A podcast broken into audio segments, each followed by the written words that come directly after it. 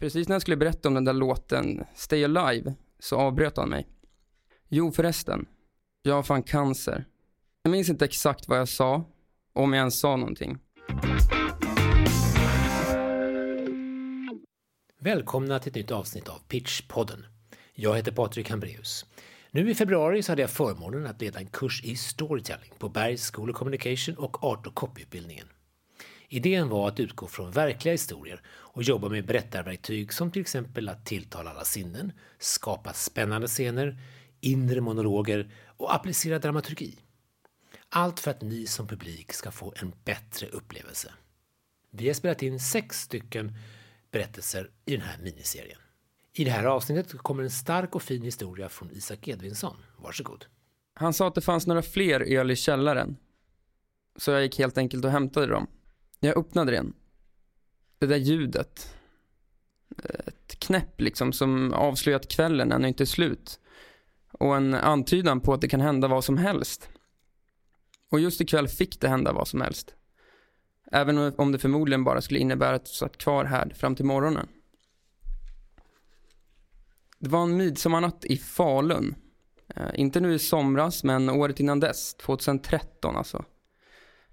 Eh, vi var på hans flickväns landställe och eh, vi satt där på verandan när de andra hade lagt sig.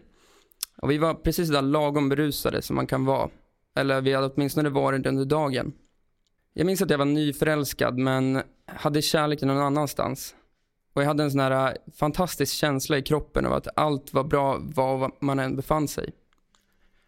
Och det hade jag aldrig upplevt tidigare. Men nu var det jag och min storebror, Simon. Vi hade varit ifrån varandra ett tag eftersom att jag flyttade till Stockholm och han bodde kvar i Brunflo utanför Östersund där vi växte upp. Men det spelade egentligen ingen roll för att eh, när vi träffades så kändes det som att eh, vi hade umgåtts liksom varje dag i, ja, jättelänge. Vi satt där och spelade våra favoritlåtar. Simon satte på en låt med Bon Iver och en ref refräng studsade mellan träden. Jag sa att han var så grym som alltid hittade nya bra låtar. Och jag sa att det inte gjorde någonting att han eh, använde mitt Spotify-konto eftersom att han alltid gjorde så sköna listor. Vi sa egentligen inte så mycket mer än så. Vi, vi drack vin och flamsade helt enkelt. Sen satte jag på vår favoritlåt och det var Heartbeats med José González. Vi fick fläckar på kläderna och spelade samma låt igen.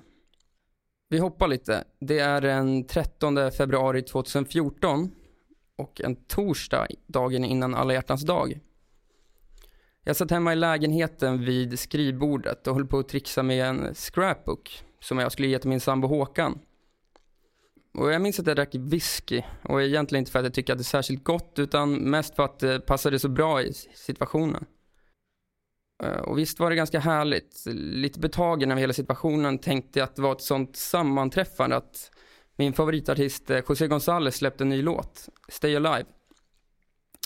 Och även om den låten inte är särskilt romantisk så, så var den ju väldigt mysig. Jag slängde en blick på uppslaget av händelser.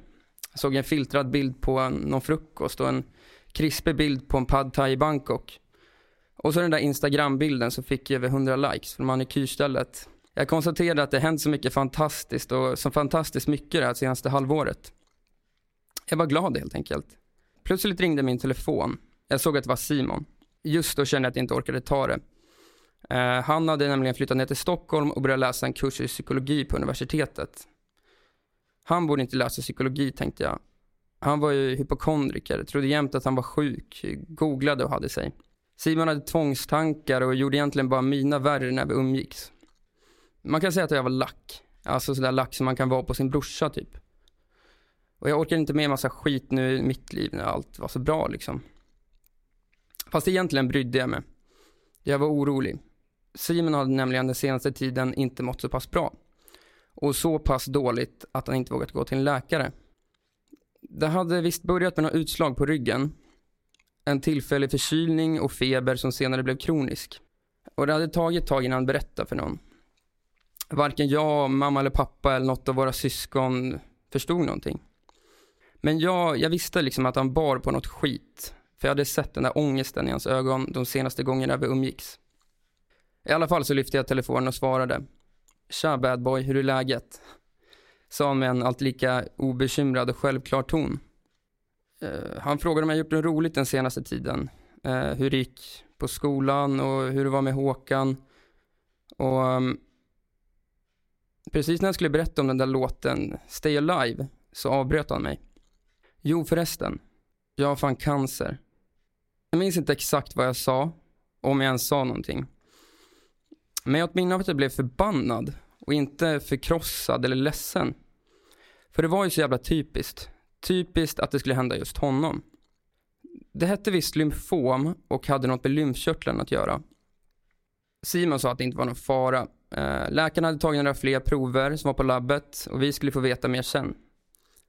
I värsta fall så kanske skulle handla om cellgifter och strålning. Han skulle typ bli smalare och kanske tappa håret.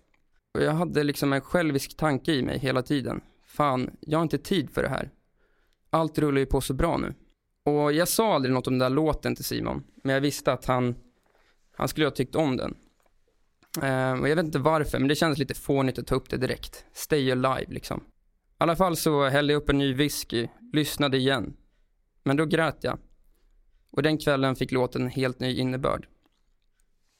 Det är i januari 2015 och vi läser en kurs i skolan som heter Storytelling.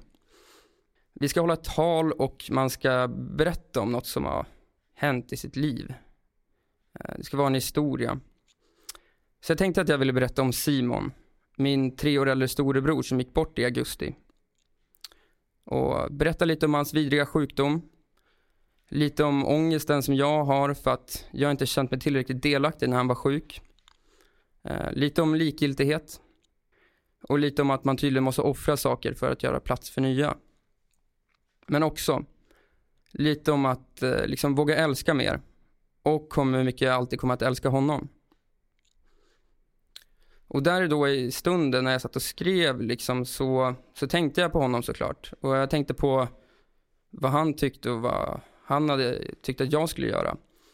Så jag öppnade en öl. Och det där ljudet ni vet. Eh, återigen, ett knäpp. Ett knäpp som avslöjar att livet ännu inte är slut. Och en antydan på att det kan hända vad som helst. Även om vad som helst aldrig skulle innebära att vi sitter där på verandan en midsommarnatt. Ja, men tack för det. Inspelningen gjordes av Kjell Eriksson, fotot är taget av Simon Allingård och redigeringen av Robin Johansson. Mr Pitch kommer att hålla kurser i storytelling tillsammans med regissören Camilla van der Meer nu i vår. Vill du bli en bättre storyteller och berätta och utforska vad det handlar om så bli medlem i vår Facebookgrupp eller inboxa oss via Soundcloud. Eller varför inte boka en kurs med oss till ditt företag?